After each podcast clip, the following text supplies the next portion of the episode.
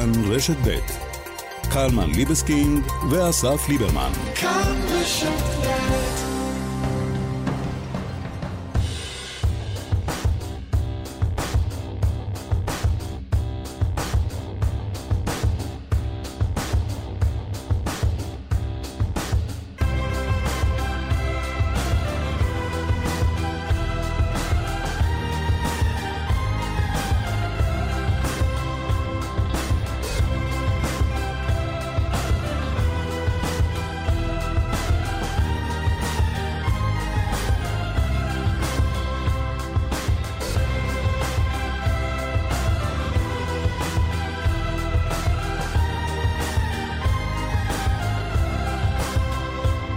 שלום, בוקר טוב, יום רביעי בשבוע. קלמן. שלום, בוקר טוב, יום רביעי בשבוע. מה חדש? לא יודע, רציתי לספר לך משהו, אבל... אה, מה? דרוקמן... אה, פסל את זה צנזוריאלית? ממש ככה. דרוקמן, אין לך שום סמכות לפסול לקלמן ידיעות. אתה לא הצנזורה. לא, אבל לא רוצה להסתבך. זה שאתה מחליט פה על ה lineup ומה יהיה, ומי מתראיין, ומתי אנחנו מדברים, ומתי אנחנו שותקים, ומתי אנחנו יכולים לצאת לשירותים. אבל אתה גיבור גדול אתה. אני עכשיו אספר לך מה רציתי לספר לו, עוד שנייה יבוא פה הצנזור עם השוטרים שלו יעצור אותי, אתה תביא לי פיצוחים ביום שישי לכלא? כן. לא, כן. כן? נו, זה היה כן מאוד מסויג. לא, להביא לך פיצוחים לכלא, מה אכפת לי? אתה רוצה קבוקי? מה אתה רוצה? לא יודע, לא, לא, עזוב, אני לא רוצה להסתבך. יש את הפיסטוקים האלה, אבל לא. אז אולי בכלא אין לא לך איפה לשים את הקליפות. לא רוצה להסתבך עם הצנזורה, לא רוצה. אז אני אספר מה אתה סיפרת? לא, דרוקמן אומר שזה בעיה. לא, זה גם מדהים. כי אנשים חושבים, בטח אנשים חושבים, אלה שני עיתונאים מקושרים, הם יודעים דברים שאנחנו לא יודעים. קלמן סיפר פה איזה משהו על מה הוא רואה בשמיים כשהוא וואי, וואי. אצלו בבית, במושב. בזמן מסוים, שנייה לפני שקורה משהו. כלומר, אני יודע שהדבר הזה הולך לקרות. כן. שעה מראש. אבל ב... עזוב את זה, לא רוצה להיכנס לזה, עזוב. בוא, בוא נדבר על התקיפה שהייתה בסוריה. לא, בלי קשר למה שאמרת. מה, אתה עובר נושא עכשיו? כן, כן, נושא, נושא אחר לגמרי. כן, הייתה תקיפה בסוריה. מה, מה אתה חושב? הם יגיבו? הם לא יגיבו? זה אנחנו עשינו? אין לי מושג. לא יודע. בגלל שהיה רעש מעל הבית שעה קודם, אז אני יודע לקשר דברים. לא, לא, אל תכניס אותי לפינות האלה, נו. אבל באורח פלא אתה אומר, אתה כאילו ידעת, כש, ידעת שמשהו קרה, ידע, כאילו כששמעת את זה, ידעת שמשהו הולך לקרות. לכאורה, לכאורה. טוב, בסדר, בוא נדבר על התוכנית, עזוב אותך משטויות. יכולתי להוסיף, אבל עזוב, עזוב. תן רגע... זה לא פעם ראשונה, עזוב, עזוב. בצנזורה שואלים אותי באיזה כלא אתה מעדיף. ומי אתה רוצה לשבת בתא? או, או. כן. מה, תן אפשרויות. יש את, uh, יש כל מיני אנשים שעשו עשו עבירות uh, ביטחון מידע. אתה יכול, uh, אתה של ענת קם עכשיו פנוי אם אתה רוצה לשבת שם. אבל עם מי יושבים? נארגן לך, נארגן לך מישהו נחמד. תן לי אפשרויות. נארגן לך מישהו נחמד. Uh, עוד רגע נדבר כאן עם חבר הכנסת יצחק פינדרוס מיהדות התורה. Uh, נשאל אותו על המתקפה איך אומרים? המתוזמנת והמתוזמרת. לא, מתקפה. אתם בתקשורת תמיד מנפחים כל דבר. אז הוא אמר, אז, אז גפני אמר על בנט שהוא רשע. תוריד את הכיפה, אז הוא אמר עליו, שם רשעים ירכב. בוא, אה. מתקפה. כן, אז אנחנו נדבר עם uh, חבר הכנסת פינדרוס על הביקורת המנומסת הזאת, העניינית הזאת, ועל uh, גזירות אנטיוכוס, שהממשלה החדשה, אם תקום, מה זה אם תקום? יום ראשון בארבע, לא? בעיניי יהיה מאוד מאוד מעניין. לא, אבל מה, מה זה אם תקום? אתה חושב שהיא לא תקום? יש שני אירועים מעניינים שמתחילים מבחינה ספורטיבית, שזה גם uh, היורו שנפתח ביום שישי, וגם השבעת הממשלה ביום ראשון. שני אירועים מותחים לגמרי, בראשון, את הפיצוחים לא אביא לך לכלא, אני אביא לך לסלון שלך. אבל הם לא קשורים אחד לשני, זה לא שהיורו לא, מי שמח... משפיע על... אה, לא, עכשיו שאתה קושר ביניהם. מי שמחפש uh, עניין. לך תדע מי... מי לא יגיע למליאה ברגע האחרון. אבל עזוב מליאה, מי ידבר איתנו ליורו? תשמע, תשמע, בעיניי גדול, גדול פרשני הספורט בכל הדורות. הוא יהיה פה. יהיה איתנו, כן. לא, לא נסגיר, אבל מי שעקב אחרי התוכנית הזאת אה, בעבר, יודע במי מדובר, ומי שלא, ידע לקראת סוף השעה הזו. עוד מלא דברים ופוליטיקה ונדבר עוד קצת על, אה, על הנגב והמגזר הבדואי ומה שהולך לקרות שם בעקבות אה, הקמת הממשלה החדשה. כן, בוא נתחיל עם המרון הראשון שלנו, נגיד שלום ובוקר טוב לחברי הכנסת יצחק פינדרוס מיהדות התורה, שלום לך. שלום וברכה, בוקר טוב. מה שלומך? אה, האישי או הציבורי? תבחר. אנחנו פה לנו מספיק זמן גם לזה וגם לזה. נותנים למרואיינים להחליט. אישי בסדר, ציבורי, אה, אני חושב שקשה. מה בעיקר קשה? קשה אה, שאתה רואה ניירות שבעצם מחייבות ריסוק הסטטוס קוו, זה נושא שהוא מתסכל. אתה מתבטא קצת בעדינות, אני חייב להגיד, לעומת מה ששמענו אמש. בוא נשמע איזה לקט קצר מעמיתיך במפלגות החרדיות. מתברר שנפל דבר בישראל. המדינה היהודית בסכנה. לא ניתן את זה בשום מקרה, תהיה מלחמה על קוצו של יוד. כל הצביון היהודי נמחק ברגע זה. הממשלה בראשות בנט תחריב את השבת הקדושה. לא יהיה שום דבר שהוא יוכל לעשות! הרשע הזה! אחרי שהוא חותם על כל הדברים, מה שהוא עשה כרגע, הוא צריך להוריד את הכיפה. חבר הכנסת פינדרוס, בוא נתחיל עם הסגנון, אחרי זה נדבר על המהות.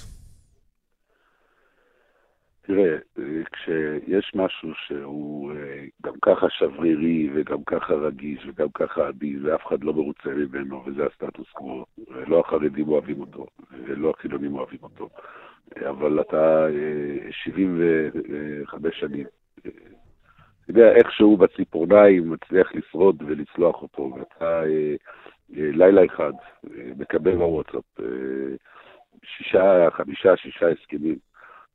אחד אחרי השני, ובכל אחד אתה רואה, באחד זה על השבת, השני זה על הכשרות, השלישי זה על הנישואים. לא, זה מרגיז, זה מעורר כאב בטן לא, גדול לא, לא, מאוד, וביקורת קשה. לא, אני מדבר על הסגנון אבל. נבלה נעשתה בישראל, רשע, תוריד את הכיפה. אתם אחראים פה על אה, אישורי חבישת כיפה? אה, א', אתה יודע, שאל אותי עוד כתב, אני, אני מכיר הרבה יהודים טובים שהם בלי כיפה, אה, אבל אתה לא יכול לייצג את היהדות ובעצם להקריב כל סממן יהודי במדינת ישראל ולבוא ולייצג את היהדות. אתה יודע, זה משהו שהוא מסמל משהו. אתה יודע שיכול להיות שמחר מישהו, מישהו יקרא את כתב האישום נגד uh, חבר הכנסת ליצמן ויציע אולי שגם הוא יוריד את הכיפה, חילול השם. ואז, ואז אם בן אדם עושה חילול השם, צריך להוריד את הכיפה, אני מקווה שהוא יצא זכאי והכל יהיה בסדר. ואם לא? אה, אבל אה, כשאתה מייצג, אמרתי שוב. לא, מה, אם הוא יורשע הוא צריך להוריד את הכיפה? הרב דרעי היה צריך... אם אתה מוריד את הכיפה הרב דרעי בכלא היה צריך להוריד את הכיפה? אם אתה מוריד את הכיפה ממדינת ישראל, אם אתה מוריד את הכיפה ממדינת ישראל, אתה מוריד את הכיפה ממדינת ישראל, כן. הרי מה נשאר במדינה היהודית הזאת, אם לא אה, אה, רבנות ראשית חזקה? ליצמן לא ביקש להוריד את הכיפה ממדינת לא ישראל, אלא מראשו של נפתלי בנט, האיש. שאל פה יפה, אמיתי, אסף ליברמן, האם אריה דרעי, כשהורשע היה צריך להוריד את הכיפה? אני, אז כשאתה מוריד את הכיפה במדינת ישראל, אז uh, אתה לא יכול לייצג את הדבר הזה. חד משמעית, אתה לא יכול לייצג את הדבר הזה. משה גפני אמר בישיבת הסיעה על נפתלי בנט, שם רשעים ירכב. עכשיו אני, אתה יודע, חילוני, עגלה ריקה, תסביר לי במה מדובר. ציטט פסוק, בואו לצטט פסוק, לא כל, לא כל ציטוט פסוק הופך להיות זה. הנושא הוא, כמו שאמרתי, יש כעס הוא אמר משהו, אני מתייחס אליו ברצינות. מה זה אומר? שם רשעים ירכב, רק, רק תסביר לי ולמאזין, דבר תורה. מפיך, מה זה אומר שם רשעים ירכב? שם רשעים ירכב זה אה, פסוק בתהילים, אה, כשמגדירים על רשעים, וככה אומרים, כמו שאומרים זכר צדיק תברכה, אומרים שם רשעים ירכב, אבל אני אומר לך שוב. אז אומרים, אומרים על רשע, אומרים על רשע שהלך לעולמו, מה זה אומר ירכב? רשעים אני מבין, שם אני מבין, מה זה ירכב? קשה לי להאמין, קשה לי להאמין, השם, לא האיש. כן? אם, אם רצית להירגע וחשבת שזו אולי הסתה לגרום לו לריקבון, התשובה היא לא. זה שם רשעים ירכב, השם, השם של הדבר הזה, אבל אני אומר לך שוב... שמה, שהוא יישכח ולא יזכרו בא, אותו, כלומר שהוא ימות ולא יזכרו אותו ו... והוא יימחק מדפי ההיסטוריה. אמר, אמר גפני אמרה יותר חריפה יומיים קודם, שהדתי היחידי בקואליציה הזאת זה אה, עבאס. אבל אני אומר לך שוב... כל אחד יבחר מה יותר חריף לטעמו. מה? כל אחד יבחר מה יותר חריף לטעמו. וכל אחד יבחר מי הדתי שלו. זה בסדר גמור. אולי כדאי לעשות איזה אישור. אני אומר בתור בן אדם דתי, אולי כדאי לעשות איזה אישור, איזה רגולציה לעניין הזה. מי יכול להכריז על עצמו אני דתי, מי מותר לו להסתובב עם כיפה? יהודי בכלל. אבל דרך אגב, זה בדיוק מה שקרה בהסכם הזה, שביטלו את כל הרגולציה בנושא דת. עוד רגע נגיע לזה, אבל תגיד, אני רוצה עוד, עוד הסבר. עוד, הסבר, עוד הסבר ברשותך. גפני אומר, תחרימו ותנדו את האנשים האלה מתוככם. הוא פונה לציונות הדתית ומדבר על אנשי ימינה. מה זה אומר לנדות ולהחרים אותם? מה צריך לעשות להם?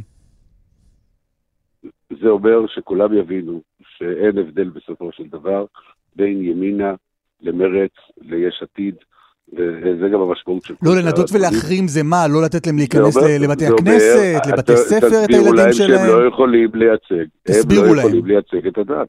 כן, להבהיר את הדבר. להחרים ולנדות זה... להחרים ולנדות זה להסביר. זה לא להחרים ולנדות, אתה אומר.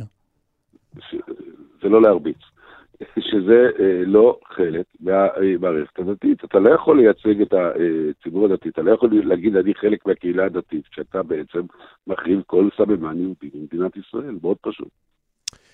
תגיד, למה לא תצטרפו לממשלה הזו ותצילו אותה ואותנו ואת היהדות מהשמד הקרב ובא? אני חושב שהניירות שראינו הם הסיבה האמיתית, אה, היא מסבירה אם היו לאנשים אולי ספקות ואמרו אולי בכל אופן נצטרף, נקבל תפקיד כזה או אחר, תפקיד כזה או אחר, הסכם כזה או אחר, אתה יודע, לא 53 מיליארד שקל, אבל אולי זה 100 מיליון שקל.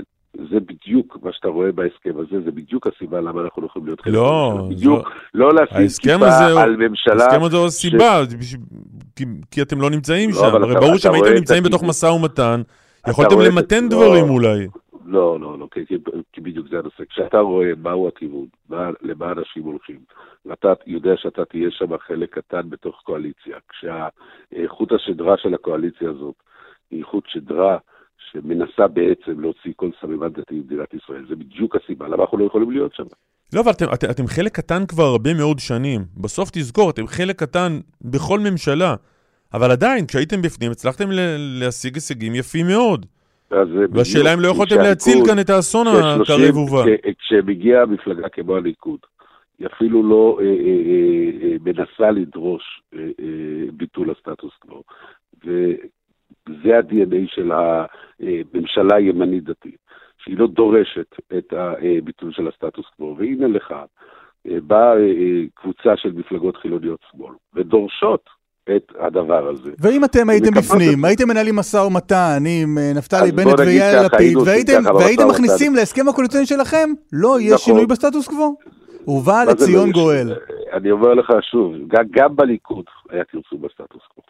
גם בליכוד, אולי זה חדש לך, אבל גם בליכוד היה כרסום כל הזמן בסטטוס קוו. וגם כן. ככה, בקושי בעור שינינו, אנחנו נמצאים איפה שאנחנו נמצאים היום. גם היום מעמדה של הרבנות הראשית היא לא איפה שהיא צריכה להיות. גם היום מעמד הגיור הוא לא איפה שהוא צריך להיות. גם היום הכשרות הוא לא איפה שהוא צריך להיות. השבת... אני לא, לא מבין, אז הרמתם ידיים? לא הרמתם ידיים על הצביון, לא, על הצביון היהודי של מדינת ישראל? אתה לא נכנס לפרטנר, לפרטנר שאתה יודע מראש שהעמדות הבסיסיות שלו הן רחוקות ממך כרחוק מזרח. לא, אבל כשגפני אומר אה, נצא למלחמה, אני לא זוכר את הציטוט המדויק והמלא, אז... מלחמה פוליטית. לא, ברור, ברור, לא, ברור, לא תבוא עם טנקים, הבנתי. אני רק שואל, אבל בסוף המלחמה הזו היא מלחמה מוגבלת, אז תצעקו באופוזיציה וזהו. אנחנו נעשה הכל, גם מהאופוזיציה, בשביל למנוע את הדבר הזה. אנחנו נמצאים 70 שנה במאבק הזה. אני מסכים שזה שלב קשה, ואמרתי את זה בתחילת הראיון. שלב קשה מאוד. שהתאגדו מפלגות, וגם מפלגת העבודה המסורתית אף פעם לא חלמה אה, על כאלה סעיפים. אה, גם אה, אה, כשהיה ממשלת שינוי שרון, אה, אה, לא הגיעו לכאלה רמות, אה, ושם גם לא היה חרדים. אף אחד לא חשב להגיע לכזה כרסום של הסטטוס קוו. ואתה רואה איזה פלא, זה בדיוק סיבה שאין אפילו אה, צד, ומי שחשב שהיה אפשרות להיכנס מבין למה אי אפשר. לא, אז זהו, אמרת אפילו לא מפלגת העבודה לא חלמה על כאלה סעיפים. אמרת אפילו מפלגת העבודה לא חלמה בעבר. על כאלה סעיפים. בוא, תן לנו דוגמה או שתיים, איזה סעיפים הכי מפריעים לך או לכם? כל, כל ארבעת הנושאים המרכזיים של הסטטוס קוו. כשרות במדינת ישראל, נישואין, גרות, הכרה ברפורמים, כל הנושאים האלה. איפה? רק תפנה אותנו בסעיפים, בהסכמים, איפה זה כתוב, הדברים האלה? אני אתן לך דוגמה. עצם זה שאתה מאפשר לכל רבני הערים לגייר. תאר לעצמך שאתה נותן אה, רישיון, לא צריך לבוא למהנדס העיר ירושלים, אלא כל מהנדס, גם בכפר יונה, יכול לאשר אה, אה, בנייה בירושלים. אתה מבין שאתה בעצם הופך את זה לחוכא ואטלולא, ואתה, בשביל לקבל רישיון, אתה יכול לפנות ל-230 מהנדסים במדינת ישראל, כי יש 230... גם היום לדעתי יש בתי... אין רגולציה, אין בדיקה. תחשוב על נושא של כשרות. כשרות, אה, אה. במקום שבירושלים ייתנו כשרות הרבנות ירושלים ובנשר אה, ייתן הרב של נשר, אתה אומר לא, אם תשמע, לא מוצא חן בעיניך הרב של ירושלים ואתה יכול למצוא איזשהו אתה יודע, מישהו יותר אה, נחמד באיזה עיר אחרת, ואני לא רוצה פה להגיד שם, כי אז יגידו שאני מבזה איזה רב, ואני באמת לא מתכוון למישהו מסוים. אתה הופך את זה לחוכא ואטלולא. אתה יודע שאין רגולציה כזאת במדינת ישראל okay. אוקיי. בשום דבר, לא ברישיון בנייה, לא ברישיון עסק. אני רוצה רישוי עסק בנשר, אני יכול לקבל את זה מעיריית ירושלים, חבר הכנסת פינדרוס, אה, דיווח אה, כתבנו עקיבא וייס, שגורמים במפלגתכם, ביהדות התורה, אמרו לו שהמתקפה הזאת על נפתלי בנט, הייתה בעצם בקשה של ראש הממשלה נתניהו? במקרה אני זה שארגנתי את הכינוס אתמול, ואני יודע איך הוא נולד. ונתניהו אה, אה, דרש מאיתנו וביקש מאיתנו הרבה דברים. וממש לא הייתה אה, אפילו רבע מהמתקפה הזאת עד שלשום בלילה כשההסכמים פורסמו. כששלשום בלילה ההסכמים פורסמו, וכפי שאמרתי לך עכשיו, רישוי עסק בנתניה אתה יכול לקבל גם מעיריית שוהם, באותו לא, רגע. רגע, אבל לא, אמרת, אמרת, לי, אמרת לי שהמתקפה לא הייתה עד שההסכמים פורסמו. מהרגע שההסכמים פורסמו, האם היה איזשהו קשר עם ראש הממשלה שביקש מכם לעלות למתקפה? לא, ממש לא, ממש לא. ממש לא. אני, אני גם אגיד לך יותר מזה. המתקפה היא אה, לא, אני לא חושב שהמתקפה תמנע את הקמת הממשלה. המתקפה מורידה את המסכה ואומרת לאזרחי ישראל לאן הממשלה הזאת הולכת, ובניסיון למנוע בדיוק את הכרסום בנקודות שדיברתי עליהן כרגע. בדיוק בניסיון לעצור את הנקודות שדיברנו עליהן כרגע. חבר הכנסת... אני לא יודע כמה נתניהו מוטרד מהם, אמרתי לך, גם לא לקקנו דבש בליכוד בנושא הסטטוס קוו. אנחנו מדברים על הנושאים האלה בדיוק. הנושאים האלה שמטרידים אותנו, והנושאים האלה שאנחנו חושבים שהם סכנה למדינת ישראל כמדינה יהודית. חבר הכנסת יצחק פינדרוס, יהדות התורה, תודה רבה לך. תודה רבה לכם, בוקר. שלום, שלום.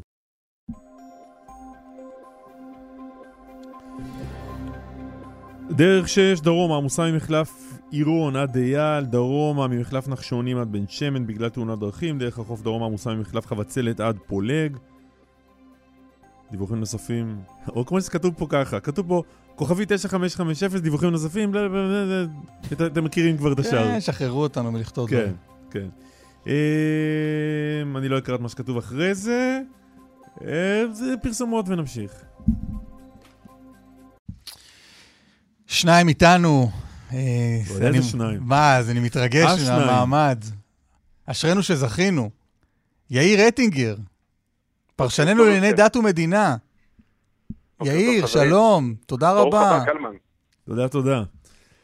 ועקיבא נוביק, עקיבא נוביק שלנו. כן. מי אתה? מול ירד? אתה עקיבא נוביק. אה. פרשן, כאן חדשות. אה, סמנכ"ל רגולציה, אה לא, זה לא אתה, סליחה, התבלבלתי. כל יום, קידוחים אחרים, כן. כל אחד מהקידוחים שלו. אה, אטינגר, שמעת את חבר הכנסת פינדרוס, כלומר, אני מקווה ששמעת אותו. בוודאי.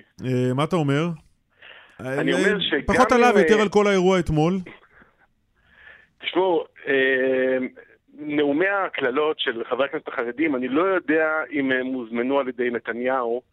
אבל אני חושד שהם הוזמנו על ידי בנט ועל ידי לפיד.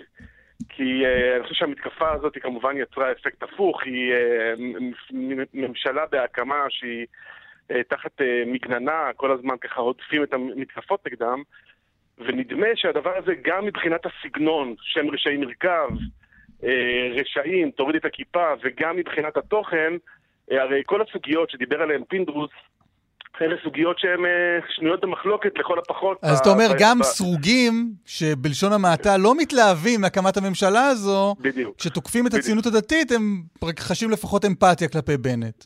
בדיוק, עוד כמה ימים כאלה, וכנראה שתחזור האחדות לציונות הדתית. כי, כי מה, מה הסיפור? תראו, המתקפות האלה, כבר ראינו מתקפות. היו מתקפות של חרדים נגד פוליטיקאים, היה את uh, לפיד כמובן, שימו לב שבפעם הקודמת, ב-2013, רוב המתקפות הלכו על לפיד. היו את לפיד, והייתה את שולמית אלוני, והיה את יוסי שריד, שהרב עובדיה קרא לו המן. Uh, אבל uh, פה אני חושב שיש משהו נוסף. העובדה שחברי הכנסת החרדים מתייחסים לדתיות של בנט, ואומרים רפורמי, ואומרים תוריד את הכיפה, ואומרים שם רשעים ירכב, אה, אני חושב שהדבר הזה הוא משחק אה, לטובתו של בנט בתוך הציבור הדתי, קודם כל בתוך הימין הדתי. אה, הדבר הזה נראה לגמרי חצייה של קו אדום.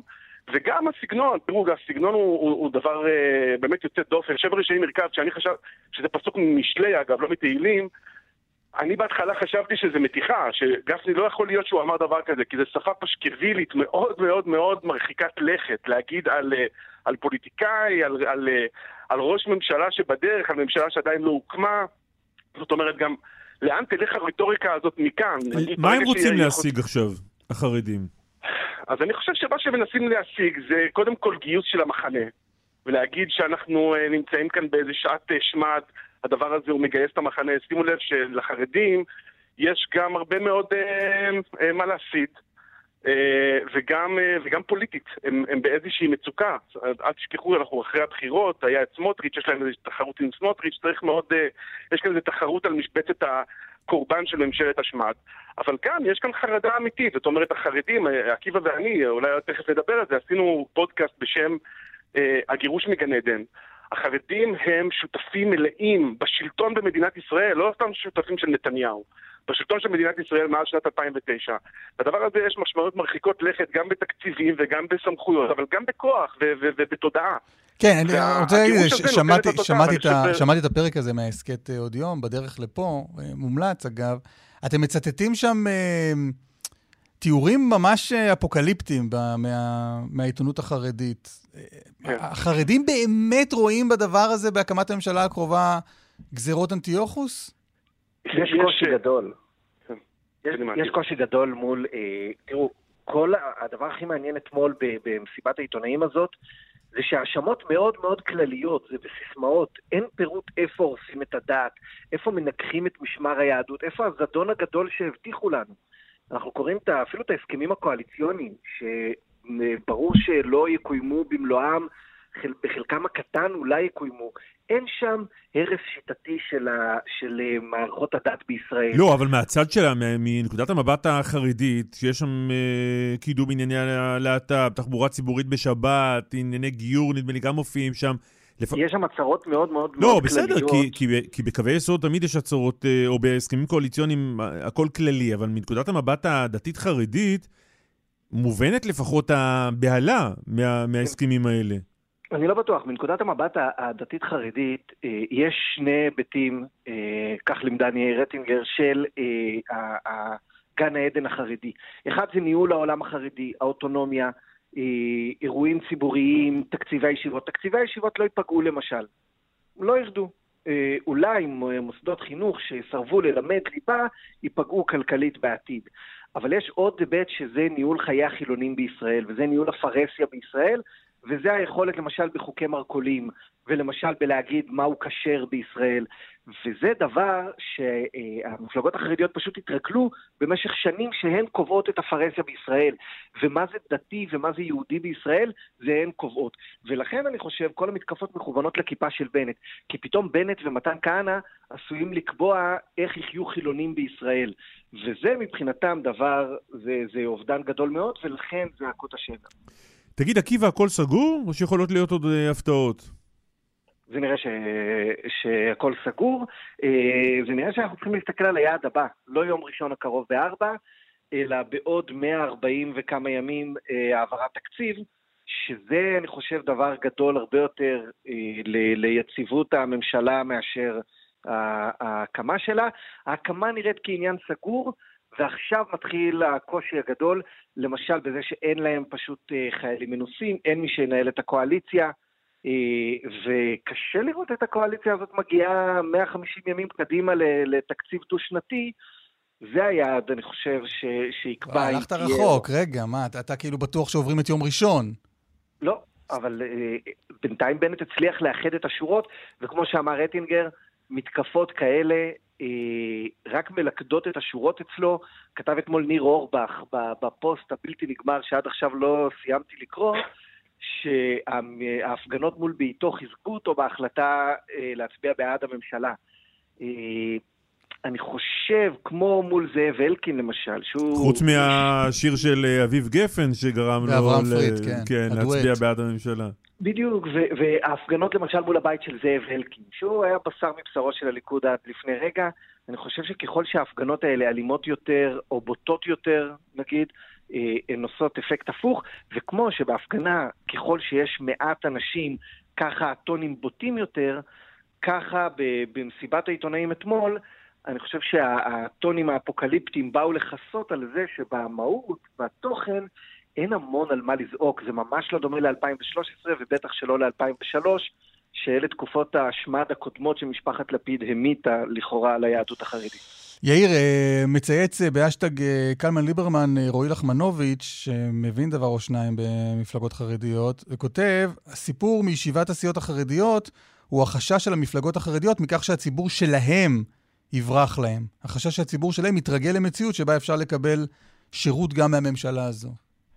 אין ספק שמי שעומד פה למבחן בתקופה הקרובה זה אותם אנשים שבעצם שמענו אותם אתמול. זה גפני, זה ליצמן, זה דרעי, זה הדור הוותיק, ותיק מאוד, של הפוליטיקאים החרדים, ואיך הם הולכים להתמודד עם התקופה הזאת. הם אנשים שמזוהים כל כך עם שלטון נתניהו, שממש... Uh, קעקעו על בשרם אה, נתניהו, וזה הזהות המרכזית שלהם כפוליטיקאים, איך הם הולכים אה, להתמודד עם התקופה הזאת, ו, ובאמת אנחנו רואים, אני חושב שצריך לשים לב למתקפות גם מצד סמוטריץ', כי סמוטריץ' הוא מהווה תחרות של ממש אה, עבור המפלגות החרדיות, והם יוצאים כאן גם לקרב, לקרב משלהם, מאוד לא פשוט. אוקיי. יאיר רטינגר, עקיבא נוביק, חברים, תודה רבה. בוקר טוב. מצעד הדגלים אה, לא יצעד ביום חמישי, יצעד ביום שלישי, בשתי הסתייגויות, לא ברור איפה, ויש גם כוכבית קטנה, כי איתמר בן גביר, חבר הכנסת, הודיע שהוא כן יצעד ביום חמישי, למרות שהמצעד כולו נדחה ליום שלישי. אה, יהודה ולד, שלום. שלום, בוקר טוב. אתה מנכ"ל מפלגת הציונות הדתית וממארגני המצעד הזה. אכן כן. אז בוא תעשה לנו סדר קודם כל, מה, מה הולך לקרות, אם הולך לקרות משהו ביום חמישי הזה, ומה ביום שלישי הבא?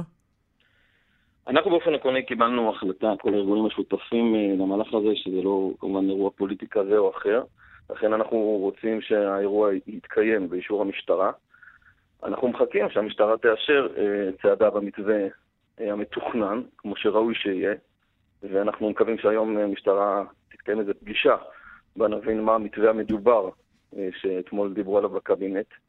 ואיזה יום אה, המשטרה מתכוונת לקיים. רגע, מה זה המתווה של הקבינט בעצם? כלומר, מה, מה, מי הציע את המתווה ואיזה? לא, זה מה שאנחנו מחכים לשמוע. יש מתווה אה, מדובר שהולכים בו כל שנה בריקוד גלים, אה, באזור שער שכם, באזור העיר העתיקה, ואנחנו מקווים שיאפשרו לנו לקיים את המתווה המתוכנן, אין שום סיבה לשנות אותו. אנחנו לא יודעים מה המתווה שאתמול דובר עליו בקבינט, אנחנו מחכים בעצם לפגישה עם המשטרה. אה, אנחנו מחכים גם להבין מהו התאריך המדויק, דיברו על יום שלישי, אנחנו עוד לא קיבלנו את זה בצורה רשמית ומסודרת, ואנחנו מחכים לראות אה, באילוצים השונים. המטרה שלנו בסוף, עוד פעם, היא לא לייצר שם איזה פרובוקציה, או לצעוד אה, לבד כמה אנשים, המטרה שלנו בסוף להביא הרבה אנשים, תנועות נוער ומוסדות וארגונים. אבל לא הבנתי, אם יוחלט שמדובר ביום שלישי, אבל שהמתווה הוא לא המתווה שלכם, יצעדו במקום אחר, המצעד ילך לכותל מכיוון... שער האשפות לא יעבור דרך uh, שער שכם ודרך uh, העיר העתיקה, אז מה תעשו? באופן עקרוני המטרה שלנו בהצעדת דגלים, בריקוד דגלים הזה, זה לתקן את העיוות שקרה בתחילת מבצע שומר החומות. אז הריקוד גלים נפסק באיבו בעקבות הטרור וירי הטילים. אנחנו רוצים להמשיך את אותו מסלול שלא ניתן... לא, זה ברור. אני שואל מה יקרה אם המשטרה לא תאשר את המסלול הזה. אנחנו, אנחנו, לא, אנחנו לא נצעד במסלול שהוא לא עובר דרך אה, העיר העתיקה, דרך המקומות שכל אה, כך חשובים לנו ברחובות ירושלים. אנחנו, בשביל להגיע לשער האשפות אה, אל הכותל, כל אחד אדם עושה. כמובן אנחנו נמשיך לצעוד לשם, וזה בסדר גמור. זה מה שיש שתי אפשרויות. אם אתם לא תצעדו במתווה אחר, זה אומר או שלא תצעדו בכלל, או שלמרות אה, החלטת המשטרה, אם תהיה כזו, תצעדו על אפה ועל חמתה. לא, אנחנו לא צועדים על אפה והחמתה של המשטרה, כי אנחנו רוצים שם, אנחנו חושבים שהמשטרה חייבת לאפשר את זה. אנחנו נחכה שהמשטרה תאפשר, מתי שיתאים ויהיה נוח לה. אנחנו מקווים שזה כמה שיותר מהר. צר לנו שמשטרת ישראל, וכמובן שזו הוראה כנראה מלמעלה, אה, גורר את הרגליים, לוקח לה זמן לאשר דבר אה, פשוט שכזה, של צעדה של דגלי ישראל ברחובות ירושלים. אולי לא כזה פשוט.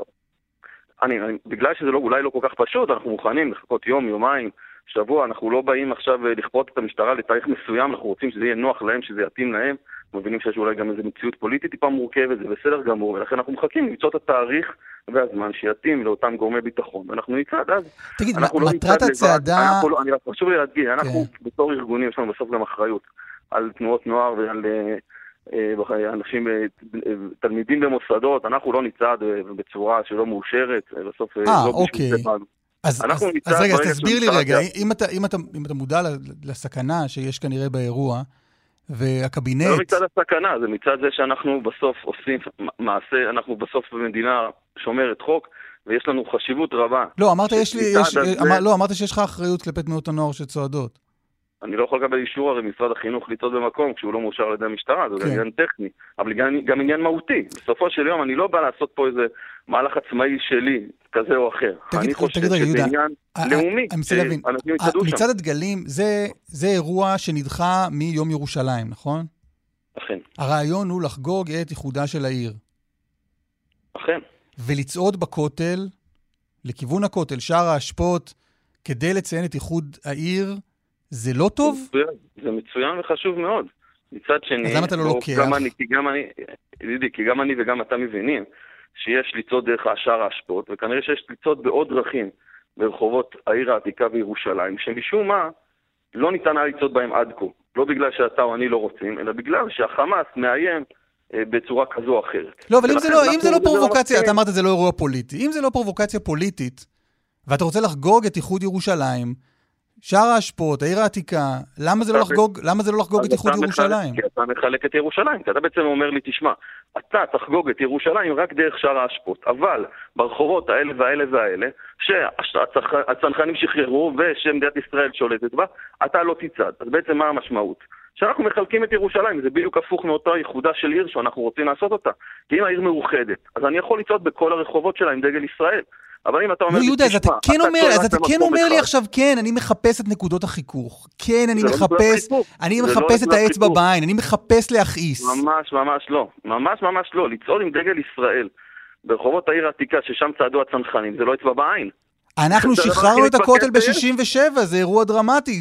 ונכנסנו דרך שער האריות, וכרגע משטרת ישראל לא מאפשרת לי להיכנס דרך שער האריות. אני צנחן, בסדר, בצבא. ב-67 החטיבה שלי יכלה להיכנס דרך שם, והיום אני ב-2021 לא יכול להיכנס דרך שם? כן. כי, כי, רשו, כי כוחות הביטחון אומרים שזה מסוכן. בסדר, אז ברגע שכוחות הביטחון יגידו שזה לא יהיה מסוכן, שיגידו לי ואני אבוא. זה, זה מה שאני אומר, הכל בסדר גמור. אבל להגיד לי, אתה לא תיכנס דרך שער האריות. ולא דרך שער שכם, אלא תיכנס רק דרך שער האשפות. זוהי חלוקת ירושלים, כי בעצם אומר, יש רחובות שאתה בתור צנחן, בתור אזרח ישראל, לא יכול להרים דגל ישראל וייכנס דרך שם, וזה דבר לדעתי שהוא דבר מאוד מאוד בעייתי. טוב, חוץ מזה שאתה מארגן, יהודה, חוץ מזה שאתה מארגן את המצעד הזה, אתה אמרנו גם אה, מנכ"ל מפלגת הציונות הדתית, אמרנו איתמר בן גביר שהוא חלק מהמפלגה או הסיעה או הרשימה, מתכוון לצעוד שם ביום חמישי, רק הוא?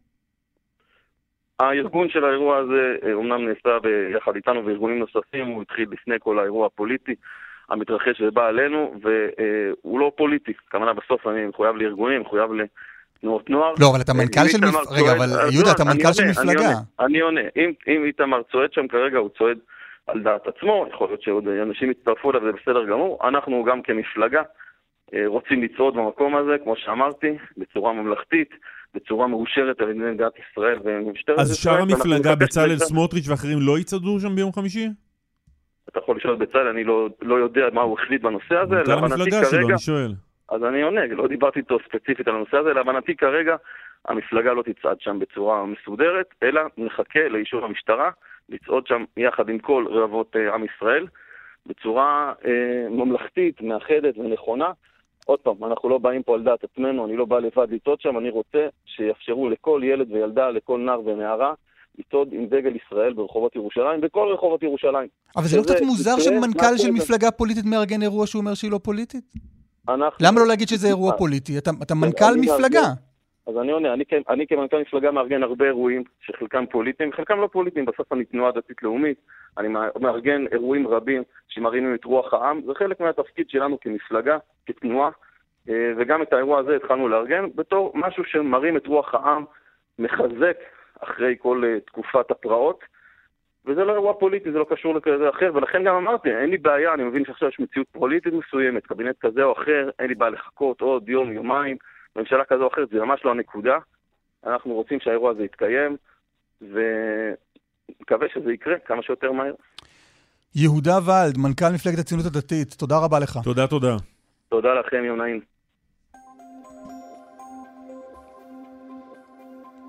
כביש 70 לכיוון דרום, עמוס מטמרה עד צומת אבליים, כביש ירושלים תל אביב, עמוס ממחלף שפירים עד קיבוץ גלויות. עוד דיווחים, כאן מוקד התנועה כוכבי 9550 ובאתר. אחרי הפרסומות, אם אני לא טועה, ואני מקווה שאני לא טועה, נדבר עם פרשננו לענייני אליפות אירופה בכדורגל. פי! אוקיי, אה, יום שישי מתחיל אה, היורו, זה יורו 2020, כי הוא נדחה.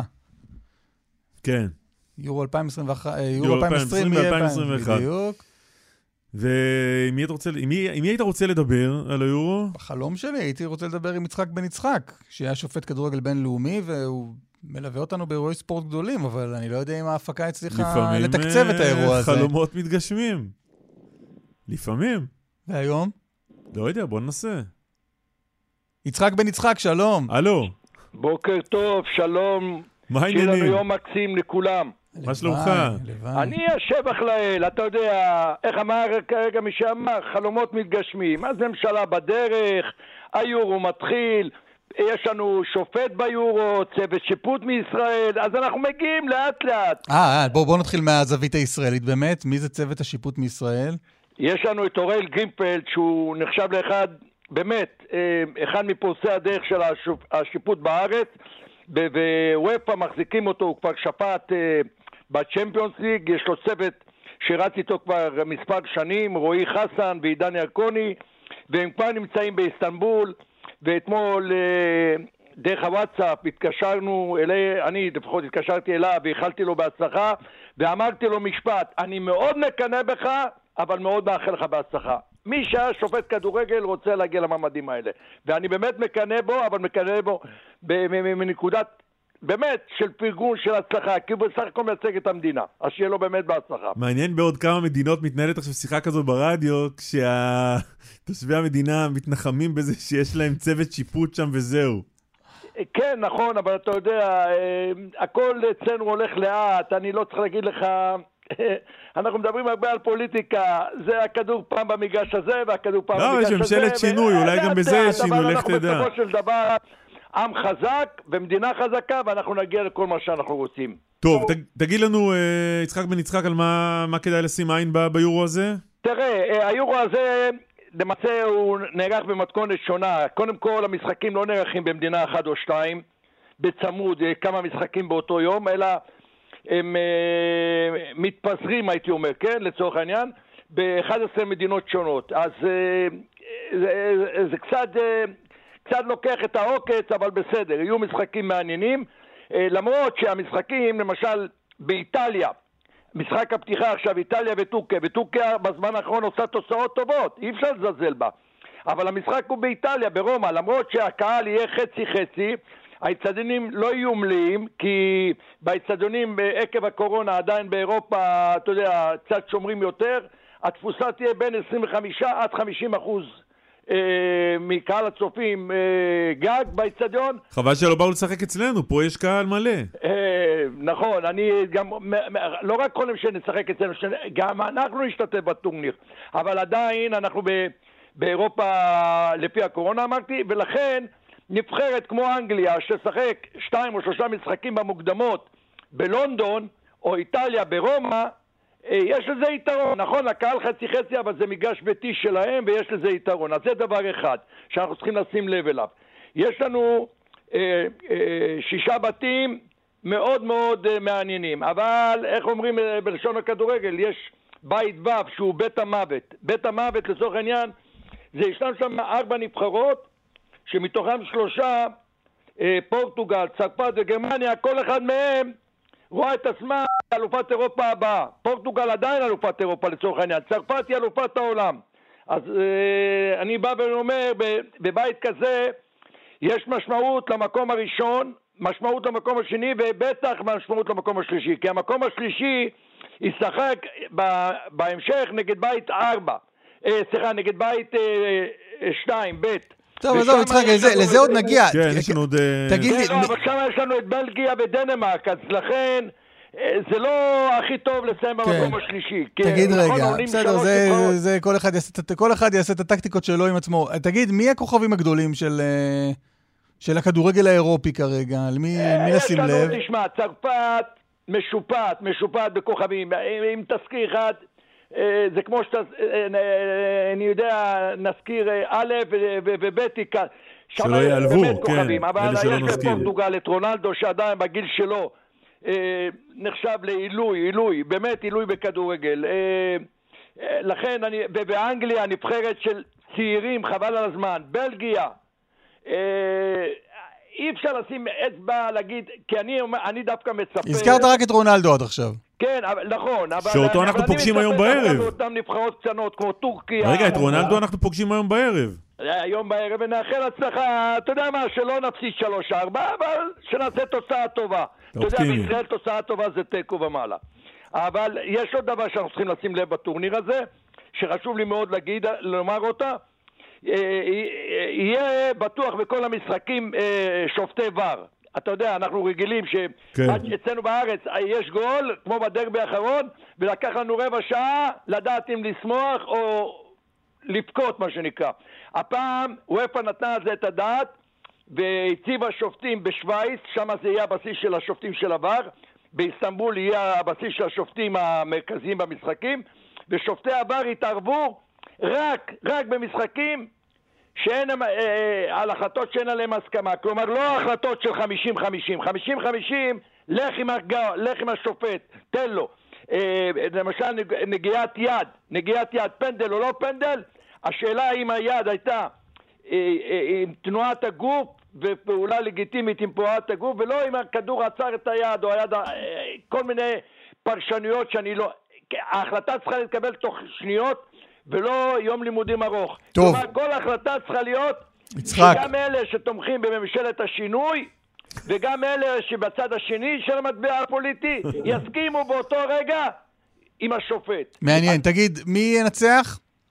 אה, זה השאלת... אה, מיליון הדולר, אז אה, נכון. שאלות קלות אנחנו לא מביאים אותך. כן, סכומים נכון, קטנים לא מעניינים. אז הזכרנו את פורטוגל, צרפת, גרמניה, הזכרנו את אנגליה, אבל אני כרגע, לפני שמתחילים המשחקים, כי אנחנו לא יודעים, ב...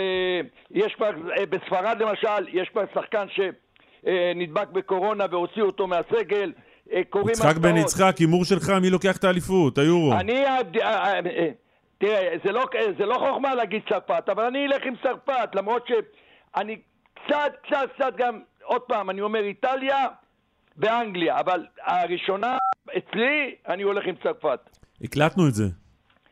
כן, אין לי בעיה, אין לי בעיה. איך אמרתי, אה, אתם דיברתם בהתחלת התוכנית על, ה, על הפיסוחים, אז אני, עליי הפופקורן והבירה. אוקיי. יצחק בן יצחק, תודה רבה, עוד נשתמע. אנחנו נהיה בקשר עוד. בטוח, בטוח, אל אל ישראל. להתראות. ביי, יום טוב. לא להתבלבל אבל, ישראל... רק היום בערב, בידידות שלפני. כן, לא בטורניר. מקווה שאנחנו לא באים להפריע לפורטוגלים. אתה יודע, ידברו עלינו. מי? בבדעה, במטוס בדרך, הם לא, בטח יגיעו... לא, אתה רוצה שאנחנו, אתה יודע, זה כסח קטן לרונלדו היום בערב, ופתאום משהו לא, קורה. לא, חס וחלילה. חס וחלילה כמובן. חס וחלילה. חס וחלילה, ברור. אבל אני אומר פתאום, לא ככה אתה רוצה... החותם שאתה רוצה להותיר זה לא על הברך של רונלדו. החותם שרציתי להותיר בכדורגל העולמי, כבר התייאשתי ממנו. מחפשים... אתה באופן אישי? אני... אולי תספר רגע למאזינים על החלומות שלך להיות כדורגלן, ומתי הם נגדעו? נראה לי שסיפרתי פעם, לא? יש לי סיפור. אחד החלומות המשוגעים שהיו, לא, אין זמן עכשיו, זה סיפור, מה, זה הזמן. לא, לא, אנחנו בבוא היום, או בבוא השעה הבאה. לי סיפור טוב דווקא, ממש סיפור טוב. טוב, יאללה, בואו נטפל בו. מה, היית אמור להיות... אה, זה, אני לא זוכר את הסיפור הזה.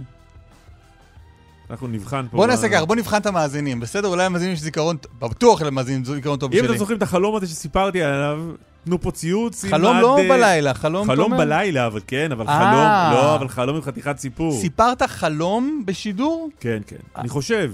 אם מישהו זוכר, אז סיפרתי, אם עד תשע ושתי דקות אתם לא זוכרים, אני אספר. אשטג קלמן ליברמן, בטוויטר, ספרו את החלום של קלמן בעניין הכדורגל. פרסומות חדשות, התשובה, בנו של משה שרת, עוד פוליטיקה, תום יער, מה קורה בנגב ועומר בן רוג.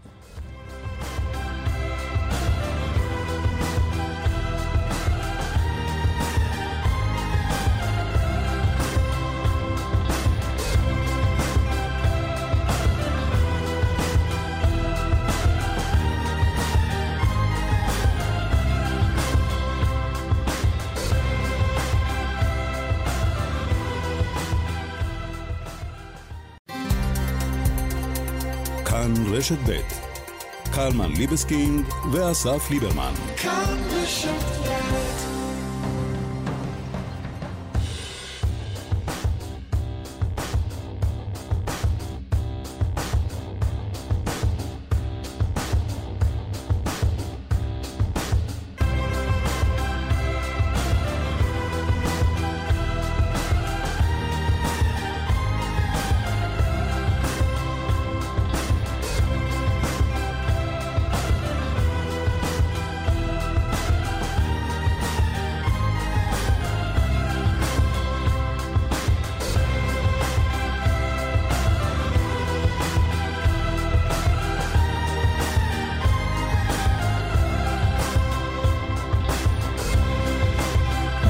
טוב, הבטחת שתספר את החלום שלך בענייני כדורגל מ...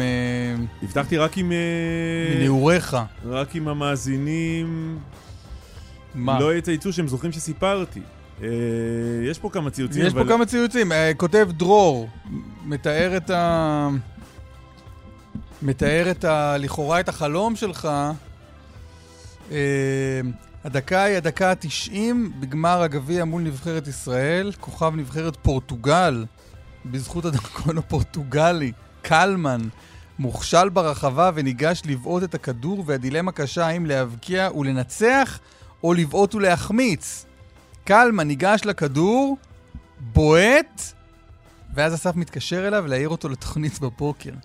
זה חלומו של קלמן. האמת לא, לא נורא רחוק. לא, תשמע. בגיל, קודם כל, בגיל 15 לא שידרנו יחד. נכון. תשמע, אני ילד, רגע, שנייה, רגע, אני רק רוצה להכין את אה, פותרי החלומות מבינינו. הרי חלום הוא לא חלום. לא, עכשיו אתה עוד מעט אה, תגרום לי לא לספר. משחק כדורגל הוא לא משחק כדורגל, הכל זה סימבולי. תנסו להתחבר לתת מודע של קלמן. אל תקשיבו למה שהוא מספר, אלא מה מסתתר מתחת לחלום. בבקשה, קלמן. אני ילד. רגע, ואז היית ילד. החלום הזה הוא מאיזה שנה? גיל 15 כנראה. אוקיי. עוד רגע להגיד לך, כי בדקתי פה משהו. אמצע שנות ה-80. נכון. אוהד מכבי נתניה, ולילה אחד אני חולם את החלום הבא. אני משחק כדורגל במשק, כמו שנהגתי כל יום במגרש. ולמרבה המזל הטוב שלי, זאביק זלצר, המאמן של מכבי נתניה באותם ימים, מגיע לניר גלים לצוד כישרונות צעירים. הוא מתמקם ליד הרפת, שנמצאת עשרות מטרים מהמגרש ומתצפת. ומזהה את הכישרון הצעיר שלי. אחרי המשחק הוא ניגש אליי, מספר כמה הוא התפעל, ומחתים אותי למכבי נתניה. חזון הדורות של העם היהודי מתגשם. אני זוכר את הקטע הזה בחלום שאני הולך לבית ספר ומספר לכולם. אני במכבי נתניה.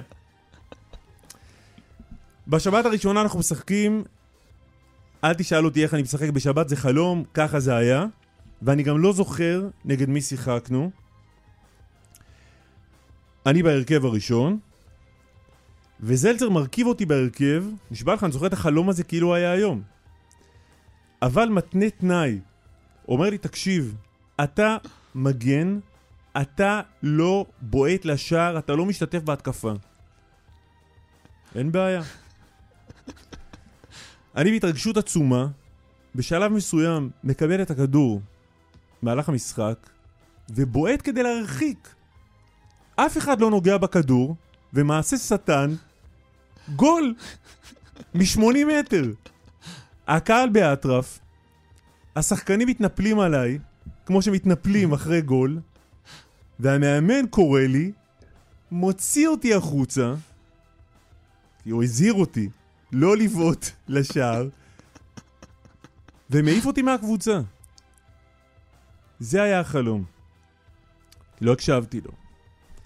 התעוררתי בשברון לב שאין גדול ממנו. על מה? על הח... זה שהיה מדובר בחלום, או על מה שקרה בחלום? הייתי במכבי נתניה ונזרקתי. וגם התעוררתי.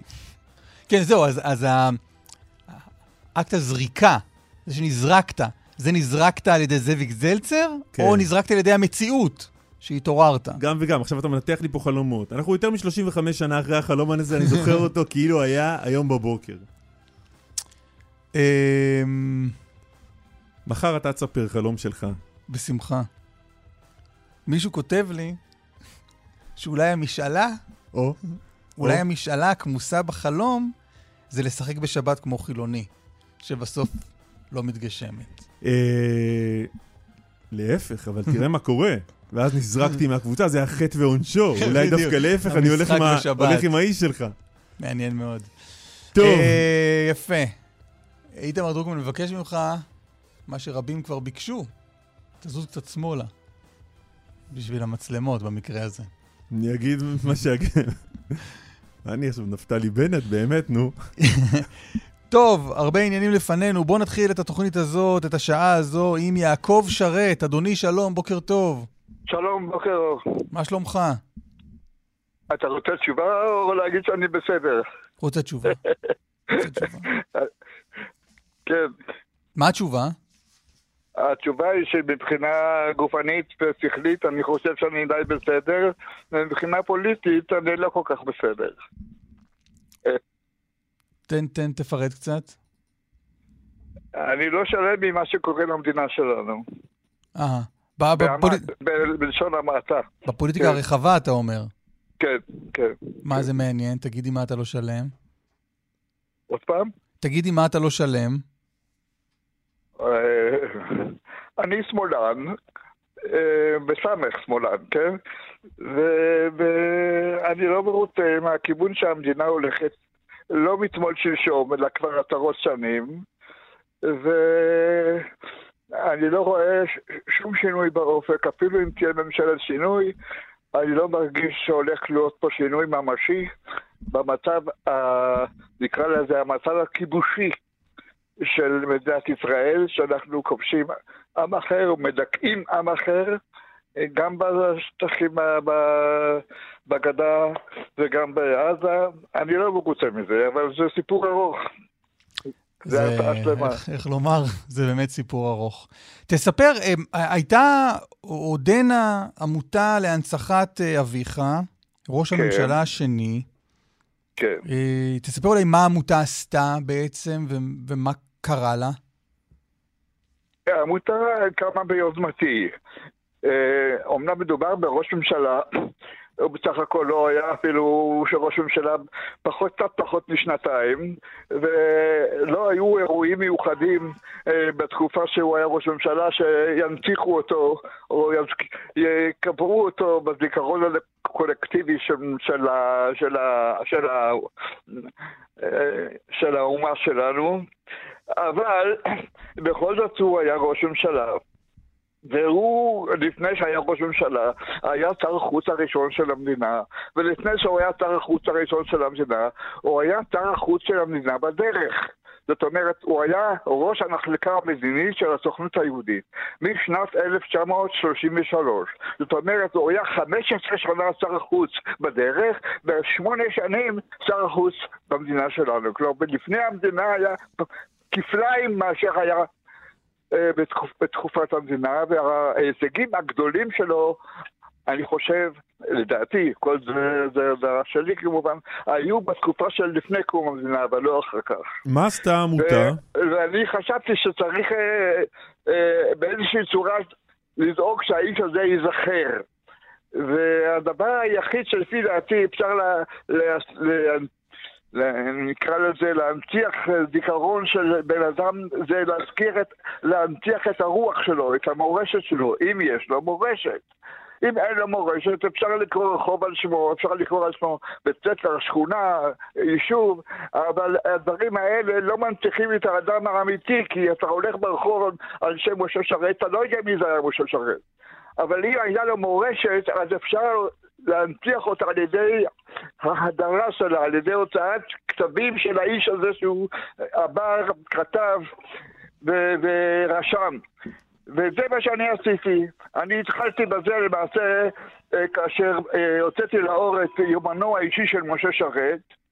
אה, יומן שהוא כתב משנת 1953 עד קצת אחרי הדחתו מהממשלה בקיץ 1956 ובאתי לידי ההכרה שיש טעם רב מבחינה היסטורית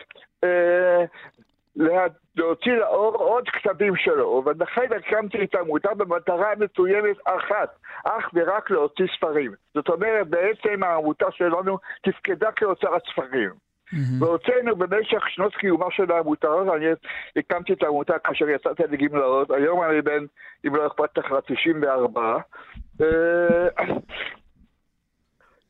הקמנו את העמותה לפני 26 שנה, ומאז ועד, ועד עכשיו הוצאנו למעשה 20, 20 כרכים. וואו. מתוכם, מתוכם ארבעה באנגלית.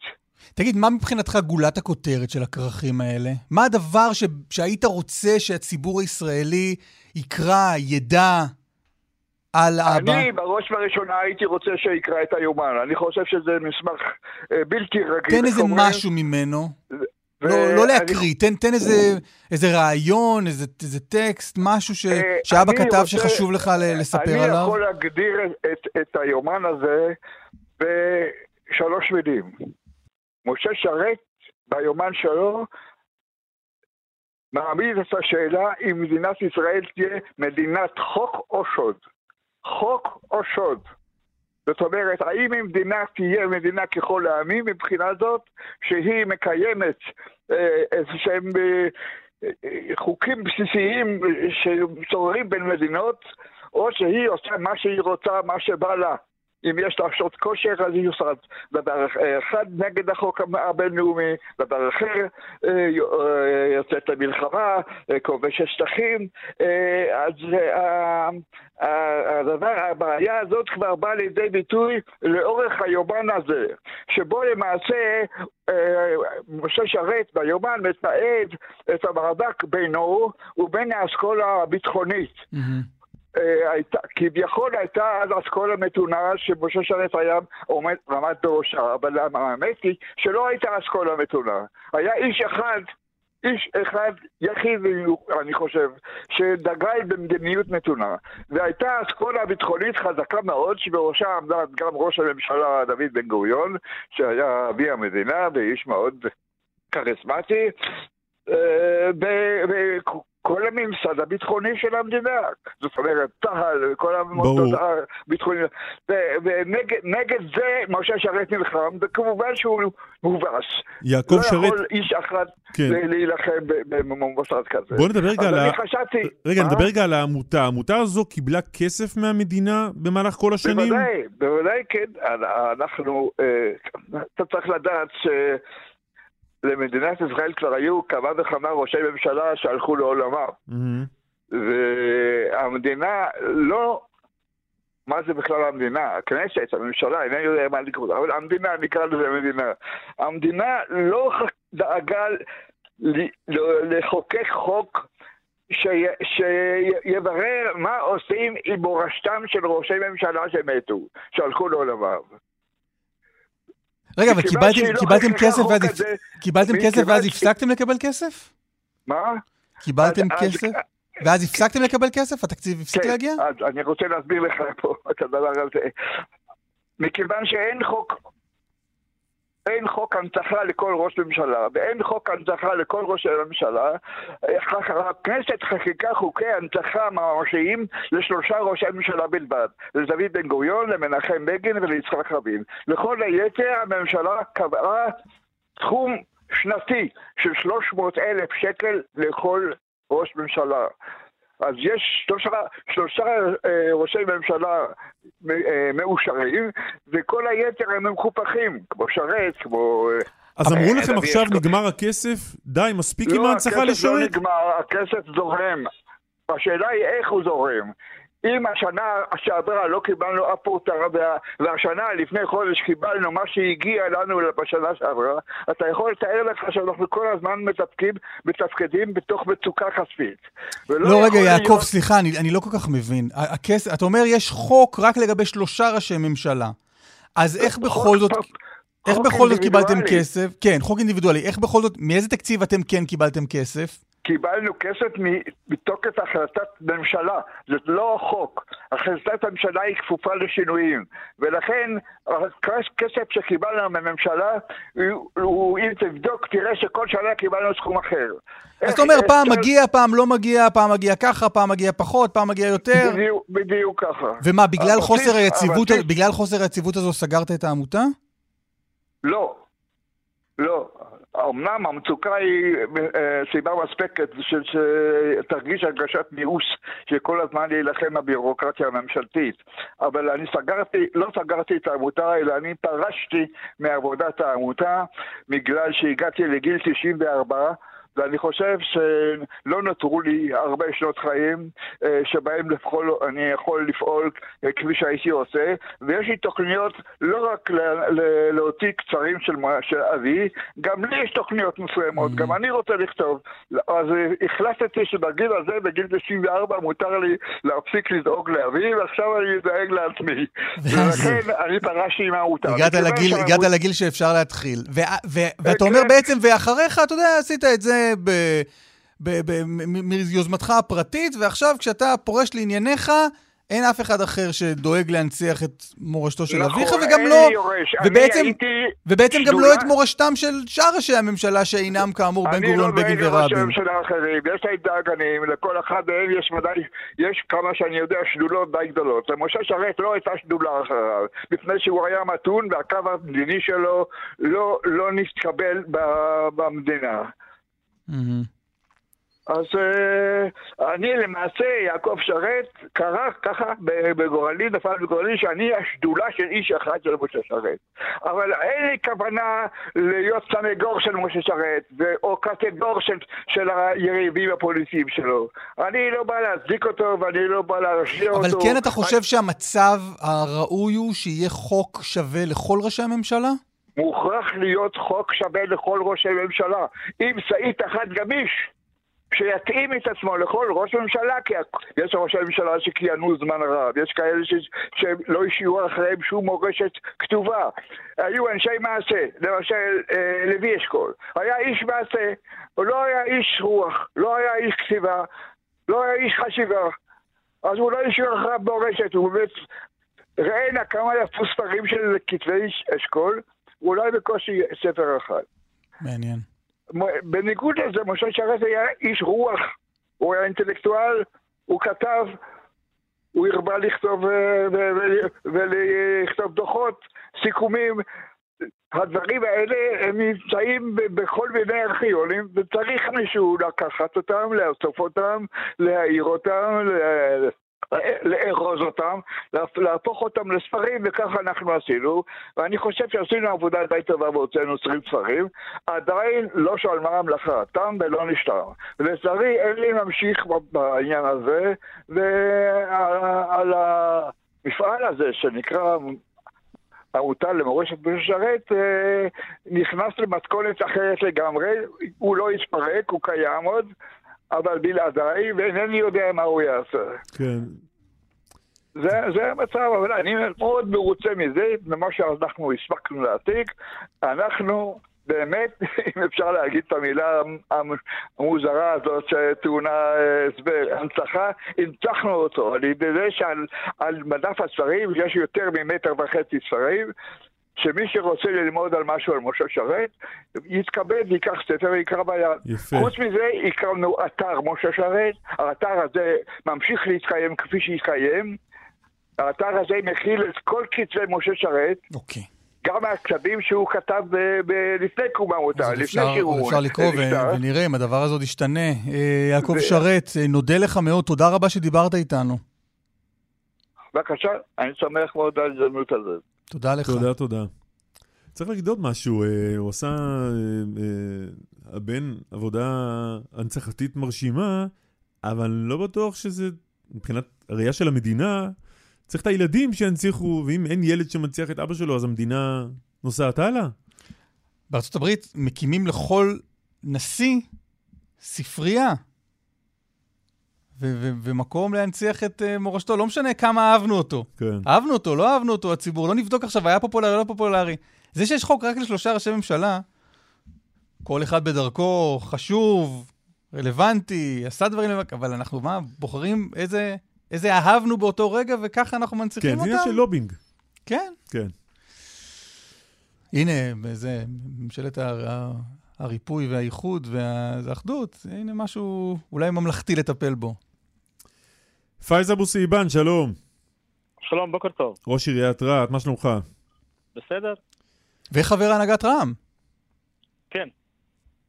כראש עיריית רהט, כחבר הנהגת רע"מ, אה, אפרופו כל השיח בימים האחרונים על אה, ההסכם הקואליציוני, אתה יודע לצייר לנו במה ייראה הנגב, או במה תיראה החברה הבדואית בנגב, שונה אחרי הקדנציה הזו של רע"מ בקואליציה?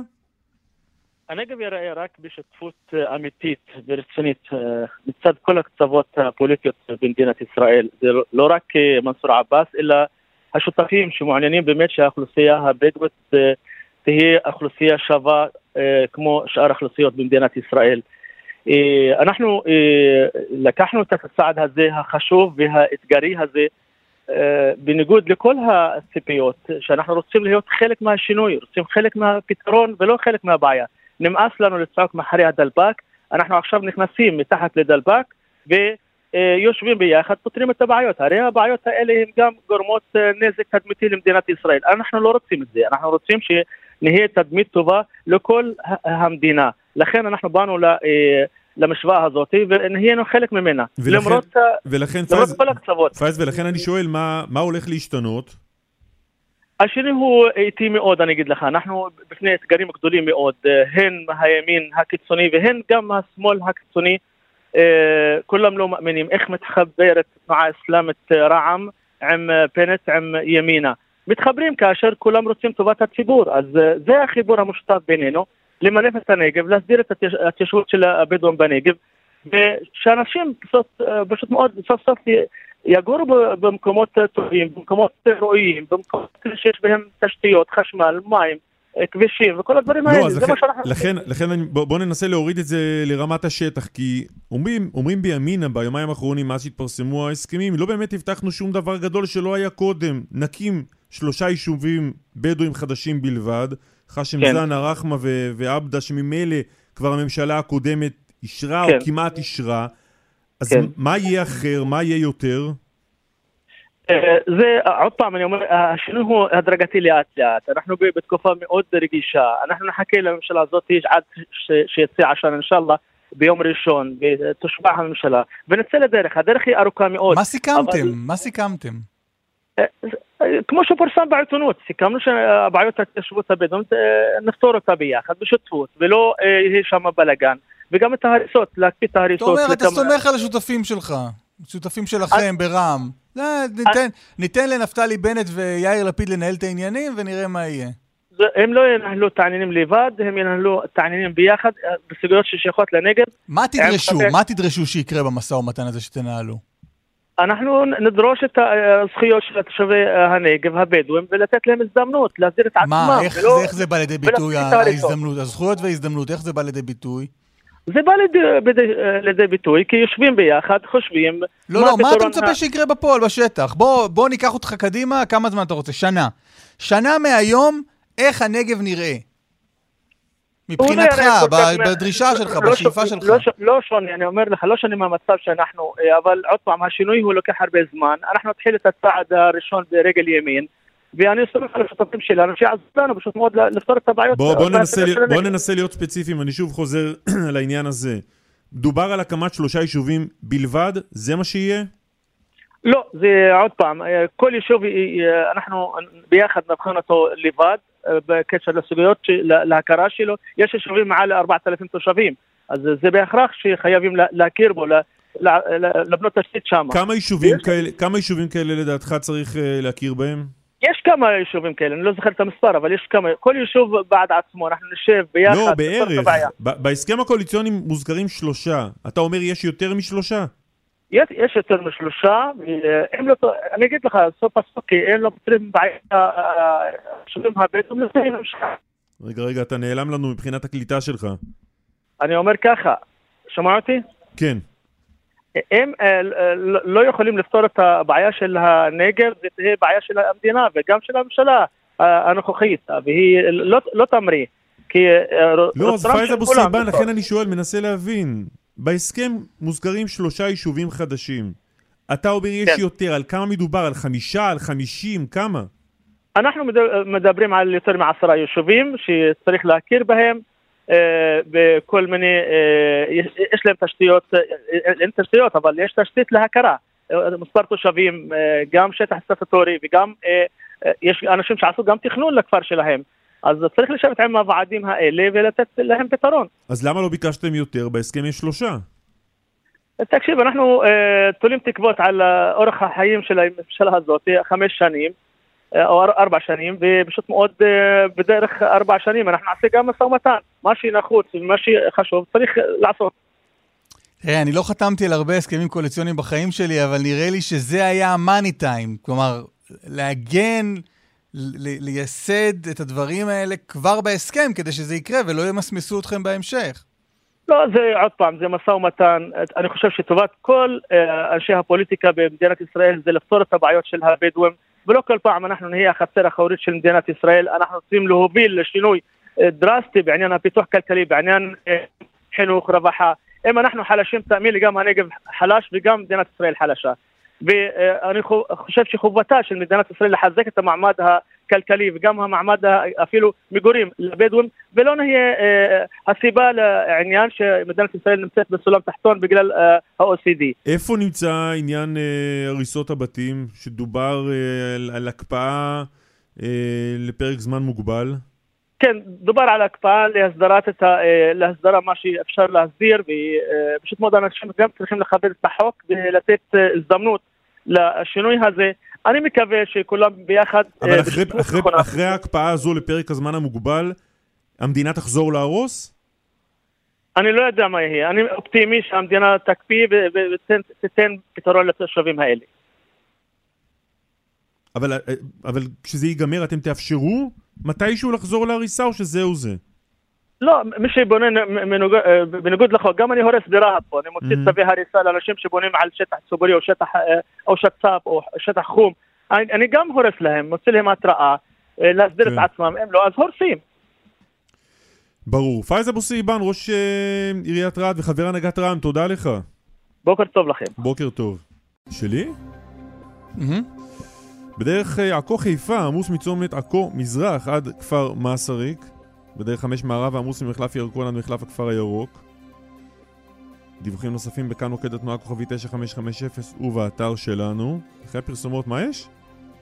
דברים. דברים נוספים. דברים. שיהיה. הפתעות, עניינים. היו כל מיני ציוצים מעניינים מאוד על החלום שלך. נזכיר, את, אה, סיפרת על החלום שלך מאמצע שנות ה-80, בעודך נער, במושב ניר גלים, סיפרת שהיית במשק, אה, בחלום, היית במשק, היית עוד מכבי נתניה. זאביק זלצר, שהיה אז uh, מאמן מכבי נתניה, בא לגלות כישרונות צעירים במשק, רואה אותך, מגייס אותך, אומר לך, אבל קלמן, אתה משחק במכבי נתניה, אבל אתה בלם, אתה לא בועט לשער. עד פה נכון. איתרע מזלך, בעטת, לש... בעטת כדי להרחיק כדור, וגול, מעשה שטן, ואז הורחקת ממכבי נתניה לצמיתות. עד פה נכון. זאביק זלצר, שלום. שלום, בוקר טוב. אתם משוגעים? מה נשמע? אני מכה עליכם. כן. נתתי גול, נתתי גול, את זה זורקים בן אדם לא, לקבוצה. אתה יודע, אני אתחיל, אתה יודע, עם הסיפור של הרפת, כי אני באותו זמן הסתובבתי הרבה ברפתות. הסבא שלי היה רופא וטרינר, והוא סחב אותי הרבה לעזור לו ברפתות, אז, והחלום שלי היה גם להיות וטרינר אחר כך. רק הגורל אה, שלח אותי לכדורגל. אבל יש, רגע, סליחה, רגע, אני רגע זז שנייה מקלמן, זה חלום, זה חלום סביר? לא הקטע עם ה... אל תבעט אה, לשער ואני מרחיק אותך עם טבוית. אבל אני מניח שמאזינים לנו, אני מקווה שעדיין, אולי בני נוער מאזינים לרדיו לתוכנית אקטואלית בשעה הזאת, ומישהו אולי חולם, שזה במכבי נתניה, או בברצלונה, או במכבי חיפה. זה, זה ריאלי שמאמן כן, יעשה כן. scouting במשקים ברחבי הארץ? לא ברפת, אבל במשקים כן. במגרשי כדורגל של המשקים, של הקיבוצים, זה דבר, אה, או בכל מיני מקומות שאף אחד לא חושב עליהם. כן, שם בעצם גדלים הכישרונות האמיתיים, הכישרונות שעדיין מסתובבים ומשחקים כדורגל אה, ברחוב. אבל זה לא שהסתובבת, זה לא שהסתובבת ככה בקיבוצים ואמרת בוא נראה, הם משחקים פה, אולי יצא משהו. למה? להפך. כן. אז איפה היית בניר גלים באמצע שנות ה-80? איפה? למה לא באת? זאביק, למה לא באת? כל הכבוד לחלום. נסעתי למקומות אחרים באזור, אבל לניר גלים לא הגעתי. אבל כן, תשמע, זה, זה לא דבר מפתיע החלום הזה. אתה יודע, אני שומע הרבה מהורים והרבה פעמים שהילד שלהם חולם וחלם ורוצה, ואתה יודע כמה אה, אה, היו ועדיין היום מצלצלים אליי, בוא תראה את הבן שלי, איזה כישרון ענק הוא, איזה שחקן מצוין הוא, ובוא תראה אותו, צריך לתת לו רק את ההזדמנות ולהגיד לו לאיזה קבוצה ללכת. כך שזה לא, לא דבר כל כך נדיר. ותשמע, זה שהופעתי בחלום זה כבר כן, בשבילי כן. מחמאה. כן, אבל זה לא, האמת שזה לא תואם את המציאות, כי אני בדרך כלל אומר למגינים כן לבעוט לשער, ובמקרה שלך אמרתי לא לבעוט לשער. מסתבר שזה לא היה הדבר היחיד שלא טעם את המציאות בחלום הזה. זאביק זלצר, תודה רבה שדיברת איתנו. תודה, תודה רבה. תודה לכם, יום נעים. הרגתם. הרגתם אתה ודרוקמן. שטויות, תאמין לי. תוכנית אקטואליה וזה, ברשת ב'. מחר בערב, סבתא בישלה עם תום יער, סדרת דוקו בישול קומית חדשה בכאן 11. בואו נשמע קטע קצרצר. מי לא אוהב חמין של שבת? כולם אוהבים, אבל אנשים לא ממש מבינים את החוקים של אירוע חמין בשבת. ולכן אני רוצה לנצל פה את הבמה. חוק ראשון, כתבתי בהודעה לבוא ב-11, לא להקדים. עד דקה לפני 11, אני עדיין מתחרטת שהזמנתי אתכם, וצורחת על ירון בלי חזייה.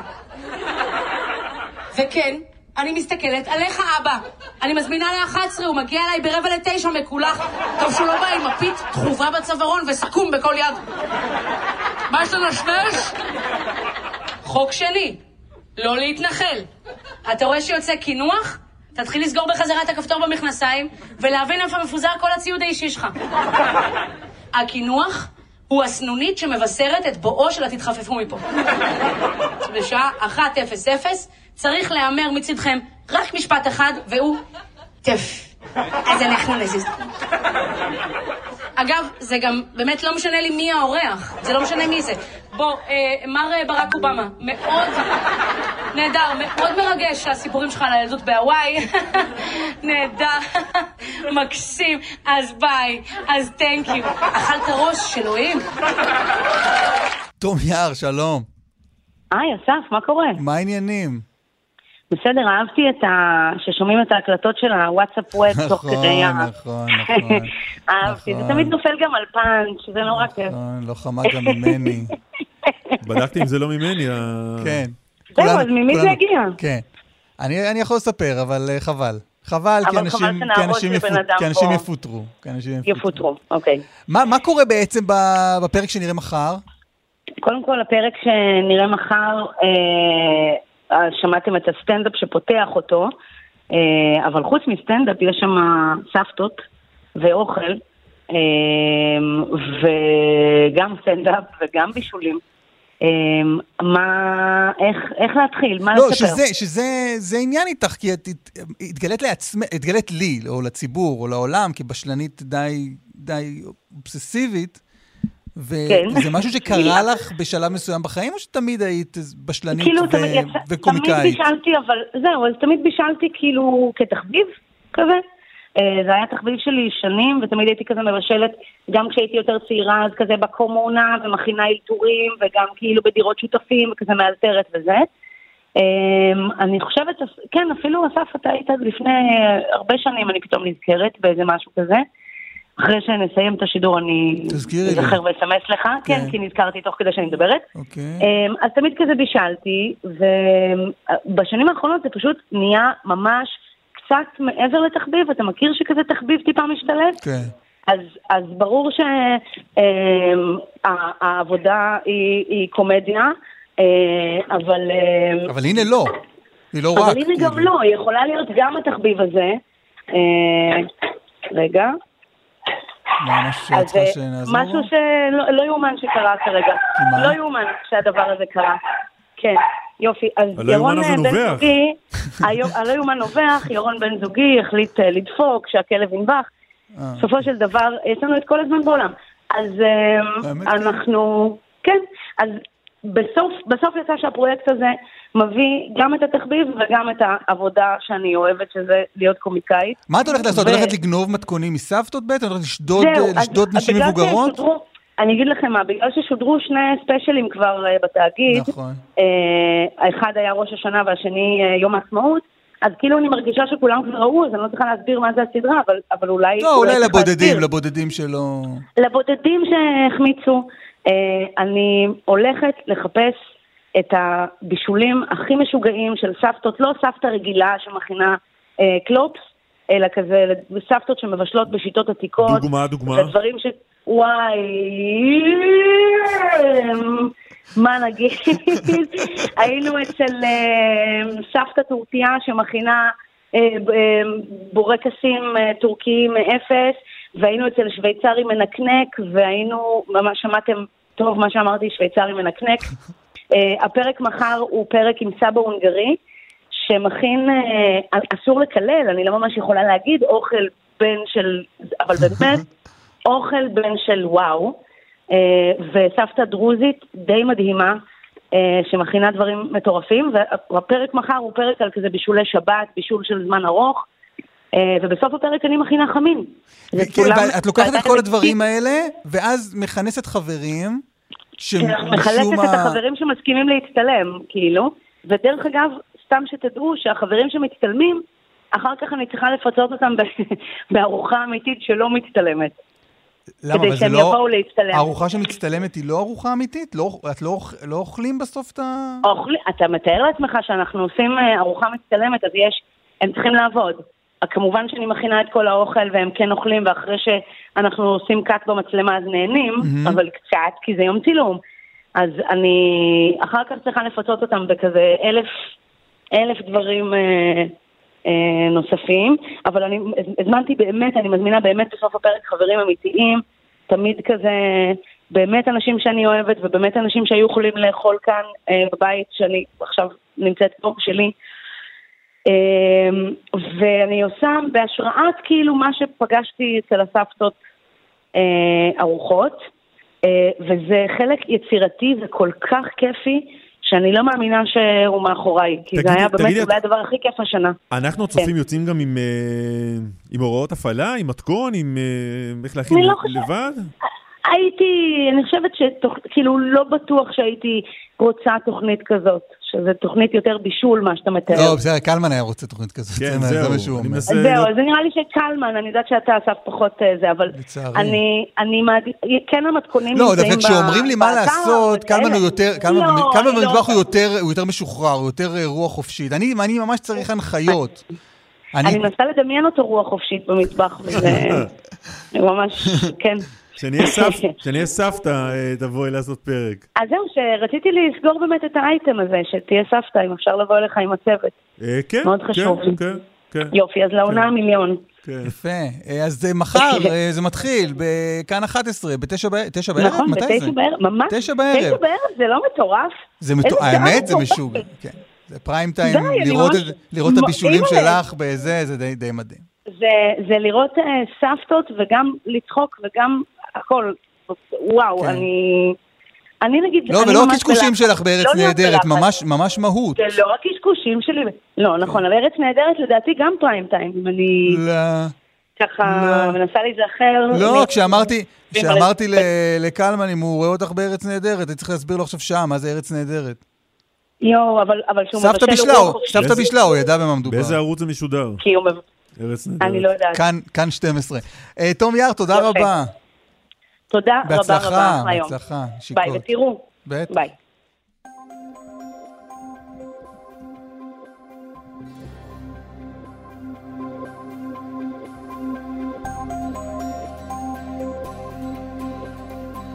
בבקשה. דרך עכו חיפה עמוסה מצומת עכו מזרח עד כפר מסריק, דרך חמש מערבה עמוסה ממחלף ירקון עד מחלף הכפר הירוק, עוד דיווחים, כאן מוקד התנועה כוכבי 9550 ובאתר, פרסומות ונחזור עם בן רובי. עומר בן רובי, שלום רב, תודה שלום. שבאת. שלום, שלום קלמן, שלום אסף, מה נשמע? מה, מה איתך? אתה, אתה גם רוצה לספר חלום? אה, לא, אני... על השאלה מה נשמע, אני אענה לכם את התשובה שעונים כל המרואיינים שלכם. ברמה אני- האישית כן. טוב, ברמה הלאומית מודאג. ברמה האישית בסדר גמור, ברמה הציבורית על הפנים. אה, אומרים את זה מיצחק אה, פינדרוס ועד הבן של משה שרת, לא? אם כן. אה, עקבתי נכון. כן, הם מעתיקים אחד מהשני. כן, מכל קצוות הקשת.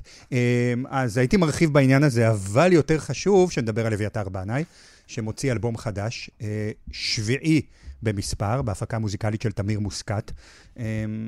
אה, מיוחד ומעניין, אביתר בנאי אה, תמיד, והפעם בפרט, כי נדמה לי שכחצי יובל שנים אחרי אלבום הבכורה שלו, ואחרי uh, מסלול חיים שמהווה השראה להמון אנשים, ומהווה גם סמל, uh, סוג של uh, חזרה מיוחדת בתשובה והתחזקות, שלעולם uh, מלווה את התהליך הזה, גם ספק, גם uh, פקפוק, גם אמונה באדם, ולא רק אמונה בבורא עולם.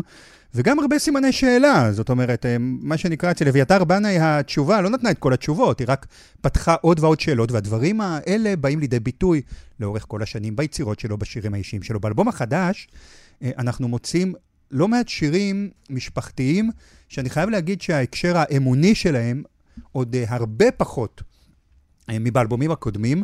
אה, מופיע. כלומר, הוא מופיע רק בחלק מהשירים. נכון, יש שם פיוט באלבום החדש, אה, אבל הוא מופיע בחלק מהשירים והוא מופיע בין השורות. אה, אביתר חוזר במובנים מסוימים לסוף שנות ה-90 ולתחילת שנות ה-2000 אה, ביצירה מאוד אישית, רק שלאישי שלו, פעם הוא היה מתעסק רק בעצמו. היום הוא מתעסק הרבה בעצמו ובמשפחתו, בעצמו ובהוריו, בעצמו ובאחיו. מאיר עליו השלום, בעצמו וילדיו, בדור ההמשך. הוא עושה את זה כרגיל באופן מוזיקלי מופלא ובאופן מילולי טקסטואלי כנה, כובש ומרגש. אחרי שנה קשה שעברה עליו, הוא חלה בקורונה בגיל 48, ויתר הוא כבר לא ילד. יאללה, בן 48. אתה מבין? כן. Uh, הילד עם השיער הארוך uh, שרקד על הפסנתר בסוף שנות ה-90 וצעק, תתחנני אליי. Uh, אז הוא כמעט בן 50, ויש לו כבר, בלי עין הרע, uh, משפחה רחבה. אגב, תמונת השער של האלבום החדש, החיים מתחילים לנגן, uh, רואים את אביתר צועד בראש ומאחוריו. המשפחה. המשפחה, הילדים וההורים המתוקים שלו, אבא השופט בדימוס, יצחק בנאי, נצר uh, כמעט אחרון, הוא וגברי, שנותרו עוד uh, uh, לדור המייסד של המשפחה המוזיקלית והאומנותית הזו. אביתר באלבום חדש, הוא כתב שהוא מקווה שנאהב, בטח שנאהב, איך אפשר שלא לאהוב יצירה כל כך אישית, כנה ונוגעת, שאנשים כמונו, אני חושב, יכולים להזדהות איתה כמעט בכל שורה. השיר שאנחנו שומעים ברקע כבר ממש תכף, נקרא ילדה אישה. בואו נשמע רגע את הדיבור. שמחתי עלייך, מה? לא, אני יוצאת, אני יוצאת. צאי, תראי לדלת. שמע, אתה אוהב אותי? עכשיו לא. שמע, תגיד בכללי, בכללי, אתה אוהב אותי? אב וביתו. הוא כותב על הבת שלו, והוא כותב משפט שאנחנו כהורים יכולים מה זה להזדהות איתו, אסף וקלמן. רציתי למנוע ממך לכאוב, מנעתי ממך לחיות. שאי ביתי, שאי אהובתי. אביתר בנאי חדש. בן רובי, תודה. תודה, תודה תודה. לכם. בכנרת. את יורדת מאוטו, מצטרפת עליהם. אני נותן גז, פותח חלון, שותק. רציתי למנוע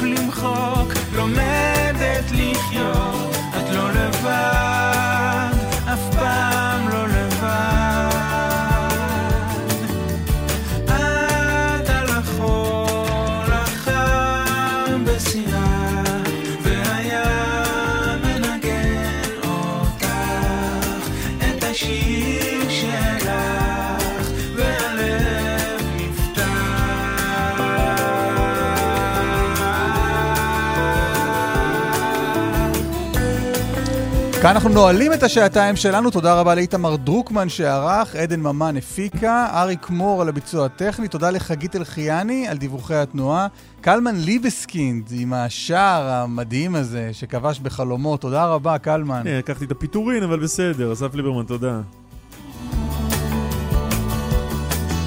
חלון פתוח, שיער ברוח, משהו נגמר, ילדה אישה נבהלת מעצמה. נוסעת רחוק, לצחוק, למחוק, לומדת לחיות, את לא לבד.